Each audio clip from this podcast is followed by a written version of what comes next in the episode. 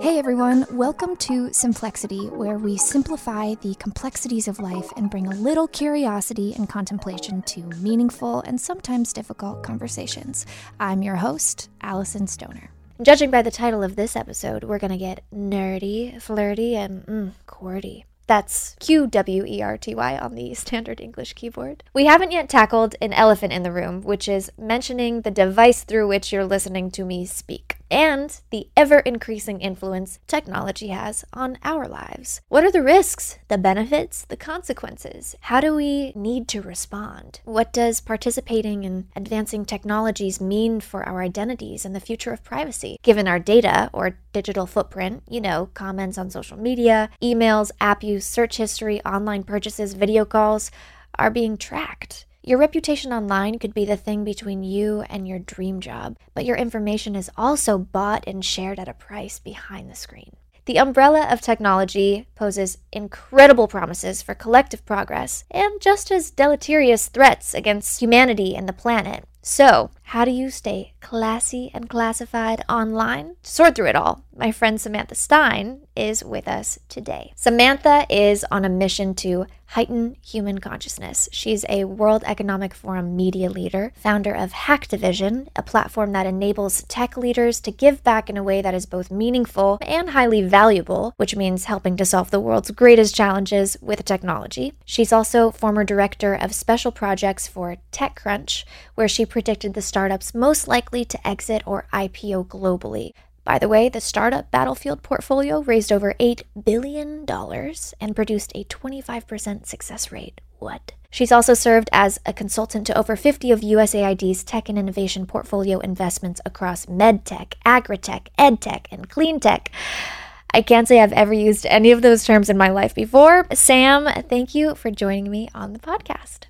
Thank you for having me. For someone who has a character named and modeled after her in the hit series Silicon Valley, you've still managed to remain largely incognito online because you're aware of this thing called data. So for those of us who are less versed, can we maybe start there with like how is data created and what does that mean for our identities? Yeah, so millions and millions and millions and millions of pieces of data exist about you and me on the internet already today. This data may seem pretty innocent, but when you start to ask yourself really existential questions like, who am I? Or things perhaps like, what do I have? Or what opportunities should I be entitled to? These are questions that it seems like you would want to have agency over deciding. I think anyone would. Mm-hmm. It seems that I should have agency over my own identity and I should be able to have the opportunity to create what sort of opportunities I want to have and mm-hmm. make all of those decisions. The way it actually works today is there's increasing authority with algorithmic determinism. That data is being used to answer those questions for us mm. and in ways that may not be so obvious. So, if you break it down, social media is telling you who you are Mm-hmm. And it's helping you increasingly define that by giving likes to content and prioritizing what's shown based on how you reveal your identity mm-hmm. and creating a dialectic with that responsiveness to craft who you are and who you think you are or who you think you should be. Mm. In terms of have, it's the e commerce giant saying, well, this is what you actually want to buy and should want to buy based right. on the data we've collected on you. What examples have you seen in this regard? A great example would be today a credit company could change your credit score. The algorithms that are used to determine all sorts of access to services and opportunities and act like credit scores essentially online mm-hmm. to say, okay, I know that this person has sought marital counseling. And so now we are going to give them worse credit or worse access to services or charge them more for that because we see that there is this change in their behavior. Interesting and that's currently legal. Is it targeting certain groups more than others? Is there discrimination? There's definitely also discrimination in terms of algorithmic biases. So it's not just that these things are are being compiled and mm-hmm. then decisions are being made for you. It's also that they're being made in ways that lack context about inequity. Mm. And so when you have a bunch of data and it's mirroring human behavior, it's just replicating the pattern and saying we see this, this, and this, and so we're going to continue to produce this, but not mm-hmm. necessarily why or that that pattern needs to change, or maybe that it's actually illegal. um, for that pattern to exist in the, the first place. I mean, one example would be if you search online, the names that are typically associated with people of color. One researcher from Harvard was just researching their name and realized, oh my gosh, whenever I put in a name of myself or a family member, even though none of us have criminal records affiliated with us, hmm. we get targeted for arrest searches and ads, which is a paid service. Hmm. and then she experimented with putting in names like John or Pat. Mm-hmm. And you didn't have the same pattern. Some of those might seem more subtle and nuanced, and then there's other examples that are much more obvious. Yeah, I remember we were in Oslo together, and actually, ironically, I met you because an algorithm served me an ad for the trip, which I mm. find interesting. They know me well. It has changed my life. I'm glad I went on the trip. Uh, I was hearing a story about a fast food restaurant or a company that was testing how to predict what customers might want to order. And somehow, algorithmically, they started selecting meat and potatoes for men and porridge for women. That was the menu item that women, this algorithm predicted, would want to order.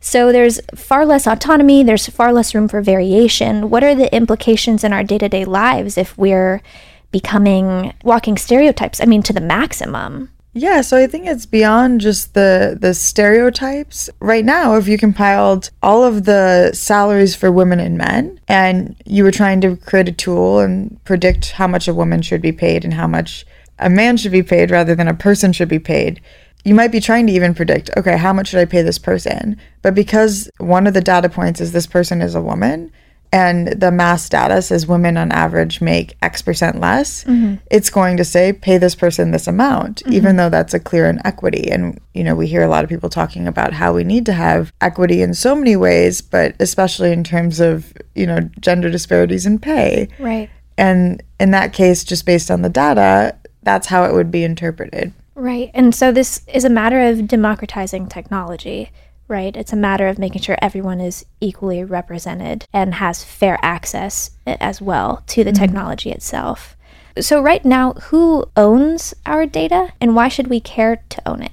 whenever there's a product or service you're using for free, that means you're the product. If you're not paying to use it, you are the product and service in some way. And the reason this is important is because what that means is all of the data that you are creating on that product is owned by whoever is the creator of it. So they hmm. have their own copy essentially of, you can think of it in the um, centralized compute model of like they have their copy of the internet, so to speak. Hmm. And within that closed system, they're collecting data on you that they own. And then they can, in many ways, do as they please with that data. Hmm. I often hear when you ask people, like, don't you care about your digital privacy? Don't you care that these apps are collecting data on you? And they're like, no, you know, it's convenient. I have nothing to hide. This seems pretty mundane. Hmm. Where it stops being mundane is when you can actually broker and match a bunch of data sets together and infer things about people, how they would think, how they would act, how they would respond to things. So you can think of that as someone's digital subconscious, so to speak. Hmm. And it's less about is this mundane data important? It's collectively can this data be used to manipulate you and manipulate your choices or make choices for you? Right. And I think if you reframe the question as instead of do you care about your privacy to do you care about being manipulated? Most people all of a sudden would say, Yeah, I don't want to be hmm. manipulated. No one likes to be manipulated. Right. Is there an upside to big data? Could big data be used to actually solve like global crises? Definitely. There's good and bad to everything. So all tools can be used to serve humanity in positive or in negative ways. Mm-hmm. Right now, people aren't incentivized to share their data. Let's say you have a bunch of banana growers. How do you incentivize them all to share their data of how their business is operating, how mm-hmm. many bananas they're producing, what they're selling, how many resources they're using to create those bananas? But there's ways today you could incentivize all of those banana growers using technologies like zero knowledge proof encryption to share their data without revealing who it belongs to in terms hmm. of the individual members of the data set. Okay. And where this gets really interesting in terms of solving a world problem is if you can incentivize that data aggregation in a way that's non competitive and in a way that benefits everyone. You can tell one banana producer, oh, you're using X percentage more water than on hmm. average across the board. And now imagine if you amplify that across supply chains and we can see how we can manage resources more efficiently. Um, are there specific projects that you're excited about that you're working on um, that are kind of a response to this?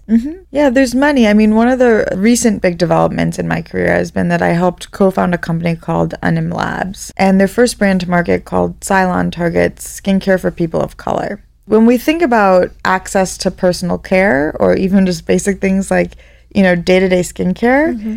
we don't realize that there's huge inequities in just access to basic things like that based on how markets are served and products are currently developed. Hmm. So this is such an interesting product because by 2044, the majority of the US population according to census data will be people of color. So that's just around the corner. And yet there are not scientifically developed products on the market for basic things like skincare that address those scientific differences in skin profiles. Mm-hmm. So, for example, most of the products on the market today have things that would cause unevenness in their skin, bleaching for a lot of products. Mm-hmm. Um, that aggravate existing conditions. And Patrick Boateng, who actually was a diplomat in China, was having terrible skin issues because of the pollution hmm. and went on this quest to find something to help his skin and hmm. learned that it's not just that products in the market actually aggravate his skin, it's that they would also not treat conditions that disproportionately affect people of color, like hmm. keloids, for example. Right. So someone I really admire is Arlan Hamilton. She has spoken fearlessly in the media about we need to change this, here's why. And she wants people to see that they have blind spots. So they're not investing in these markets, not because the opportunity for large returns aren't there. If anything, like greater opportunity for return is there. I mean, if you're talking about products to serve what will soon be over half the US population, it's clear that that's a tremendous market Economic opportunity. yeah. It's more that the way a lot of venture capital still works today is based on networks. So mm-hmm. I went to school with this person and then I know them through a friend and then someone else introduces them. So it's sort of this like closed group networking. Like when you look at those statistics, there's a lot of clear discrimination. It's not that there are tremendously less founders trying to get funding from those demographics, it's that it really is an uphill battle for them. How do we ensure that the value creation um, isn't disproportionately benefiting a certain group of people? So, one of the ways, of course, is that we need to make sure that more resources and funding and support goes to everyone from mm-hmm. all different backgrounds and not just disproportionately one type of signaled profile. Mm-hmm. So, you know, we all have seen the image of like the white dude in the hoodie who went to mm-hmm. Stanford as being like, this is what a startup founder looks like. And part of my work has been trying to change that sort of understanding of the image and highlight entrepreneurs from all different backgrounds all over the world. So mm-hmm. when people think about being an entrepreneur, they can see that there's faces of people who look like them. Mm-hmm. There's profiles that resonate with their background, so they can see that there are pathways for them too. Right. In terms of where where things are going right now, mm-hmm. you know, people talk a lot about like cryptocurrencies and blockchain, and it's a lot of buzzwords. There's a lot of confusion about like what are these technologies? What does this mean? Um, so blockchain sits under this distributed ledger technology, and blockchain is like one one sub part of that, and cryptocurrencies are one one tiny part of that. And most people don't realize that already 97% of the US monetary supply is like solely digital. When we think of it that way, like, eh, you know, digital currencies aren't some radically new No, thing. it's not a huge leap. What's a huge leap is the idea that it's programmable money. So you can set certain um, conditions and contracts to it that can simplify a lot of things. And this is immensely, immensely valuable when you think about the types of conditions you can set around financial instruments or the ways they will be used or the ways in which um, a cryptocurrency or crypto asset can represent a good or service and how it's being used or held. And what I would like to see is that the investment also in these areas is understood in more digestible terms by a larger audience mm-hmm. so that we don't have um, conditions replicated where it's one specific type of person, a Exclusive. group of people has a disproportionate amount of power in the value creation there because we're going to mm-hmm. see the next big wave of, of immense value creation come from that area. Hmm.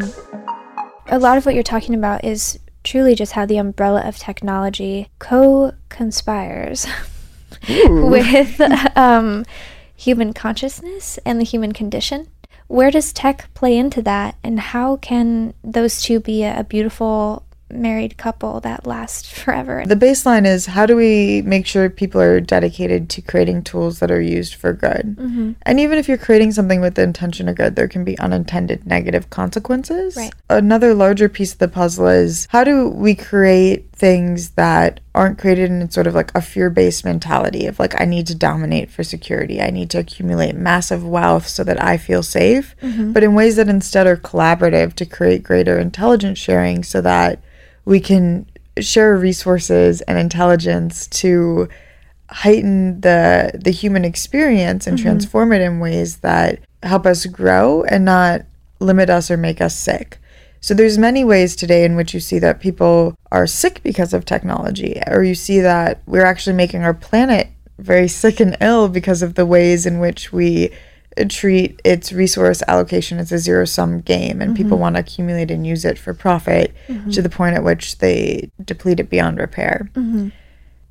And right now, what we're seeing is people are in a highly immersive environment. There's more tech around us than ever before. Mm-hmm. I mean, there's lots of people born today who would never remember growing up with without a television or cell phones around them or TVs or flashing billboards all around. You know, Instagram is just a scroll of billboards now, Right. right? I would know.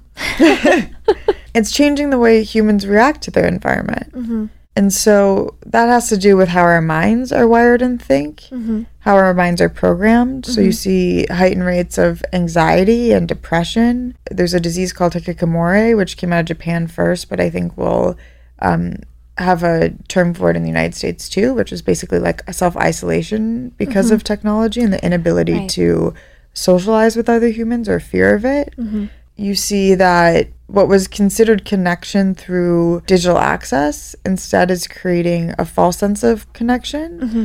and true presence where someone is truly looking at someone not thinking about anything else and present with them in that moment not thinking of what they're going to say next but just really being there to listen to what they're saying mm-hmm. and hold space in that moment with them. Nervous system to nervous system. exactly. Is increasingly rare. So the mm-hmm. new currency i think is actually um, true connection or presence. And that's the thing that's highly highly valuable today and healing to mm-hmm. people. Companies like calm or headspace or muse which is an eeg headband to mm-hmm. let you know when your thoughts are trailing in meditation become these really huge companies because there is more of a need than ever to to access that mental clarity and presence and calmness of the mind. And even our carnal nature, our sexuality, sensuality is affected by technology. And I know you've spoken a little bit about that. Definitely. So when you think of not having control over your mind, your mind being one part of your body, it's also body awareness. So mm-hmm. people have lost a lot of their body awareness of being in touch with how are they feeling, mm-hmm. which is why, you know, basic breathing techniques through meditation I've been tremendously helpful to people enough that they're, you know, and once again startup land buying these subscriptions to just have five, ten minutes a day of guided meditation mm-hmm. knowing how something makes you feel, knowing what it feels like to be grounded and sitting on a chair, or being aware of your surroundings in that way rather than having things passively be passing you by or decisions mm-hmm. being passively made for you like algorithms do. Yeah. That's why when you ask people how they feel, that should be the most natural question ever. How do you feel? And it should be like, of course I know how I feel. I'm the greatest expert on my feelings and my body. But you see so many pause and like look confused. Try mm-hmm. asking your friends, right? How do you feel? And you see that common look now of someone just sort of pausing and trying to digest it and figure out how they feel. Mm-hmm. So it's almost dissociated. It's hard to access. Right. And they're floating. They haven't landed. They haven't grounded. Exactly. Um, and so if you ask yourself that, or if you ask friends that, and you see that, it's probably time to engage in more self awareness practices for your mind and your body. And in, to answer your question of how does that relate to sexuality, we have more and more rates of young people actually having less sex, less sexual partners, even though um, that may not be the reputation we're seeing in the media Right. we have skyrocketing rates of um, erectile dysfunction with young men Um, and a lot of these, I'd say, are um, a consequence actually of technology, an unintended consequence. So you have more and more people who have endless options and paralysis of choice for dating because they're using dating apps that are designed to not lose their customers. So if you're designing a product not to lose your customer, you don't actually want to match people to be in a happy, mm-hmm. sexually fulfilled relationship together. Mm-hmm. You want them to, you know, go off and then come back and look for more. Yeah. And so, sort of, uh, many dating apps have turned into these like sexual buffets. And that's not the only way people are using them. But that mentality of, oh, there's always going to be something next, I need to consume the next thing, mm. is preventing sexual connection in a um, meaningful, fulfilled way. Yeah. Contentment. Exactly. Yeah. And then beyond that, you have porn and people looking at porn. So the internet has always been used for porn, but now we're going to larger and larger rates of it being used. When you ask most men, especially, how do they learn about sex or sensual pleasure or connection, they'll tell you they learned from porn. Yeah. To me, that's a little unsettling, especially because porn doesn't prioritize female pleasure, and you need um, equal pleasure of both partners, regardless of their gender background, mm-hmm. to or how they identify, in order for it to be the most Mutual. fulfilling mm-hmm. experience for both people. and safe. And safe. Consensual. Yes. Exactly. All of these things. Um, so that's a real concern. And now we're going into a world where there's sex robots and there's VR porn and biofeedback in those environments. Mm-hmm. We can sort of see these like Black Mirror esque futures in which people might actually forget how to have meaningful person to person sexual connection that prioritizes both partners' pleasure. Right. And I think what we're going to see as a response to that is in the same way we've seen mindfulness mm-hmm. take off, people are going to have that also with their sexual intimacy. So, how do I get back into a rhythm of connection with my body and body awareness? Which is sort of actually reflective of a lot of ancient traditions and wisdom that Yeah. we've just kind of departed from, especially in Western culture. I think a final a final question or um, launching pad for you to kind of say whatever needs to be said that hasn't been is how can we how can I be on the uh, quote unquote right side of human consciousness and technology? Intentions are the greatest poetry and so i think keeping yourself uh, and people around you attuned to their intentions and constantly bringing them back to what is the northern star and why am i creating where i'm coming creating and where is that coming from is is super critical. How am i making sure that all of the work i create reflects my intentions and how am i also inspiring that ethos in people around me so we can also think what is my intentions of using this technology am i looking for human connection and to strengthen my relationships and if so is technology actually serving me in that way or is it feel that way a little bit but it's actually bringing me further apart from the people i care about am i spending the right amount of quality time with them I'll be uh, reading a lot of books to try and understand half of what you've shared today. Um, really, there's so much value. I appreciate you sharing. Thank you for coming on the show. thank you for having me Yeah. So, for everyone listening, after hearing all of this, how are you feeling? Comment any thoughts and emotions, questions that are bubbling up, because we covered a lot of territory. So, uh, yeah, I think we should just jump right into this week's three key takeaways. You can use these insights as mantras, affirmations, or ideas to contemplate. I'll say each twice, and you can repeat the third. I am intentional about making technology and the world an equitable place for everyone. I am intentional about making technology and the world an equitable place for everyone.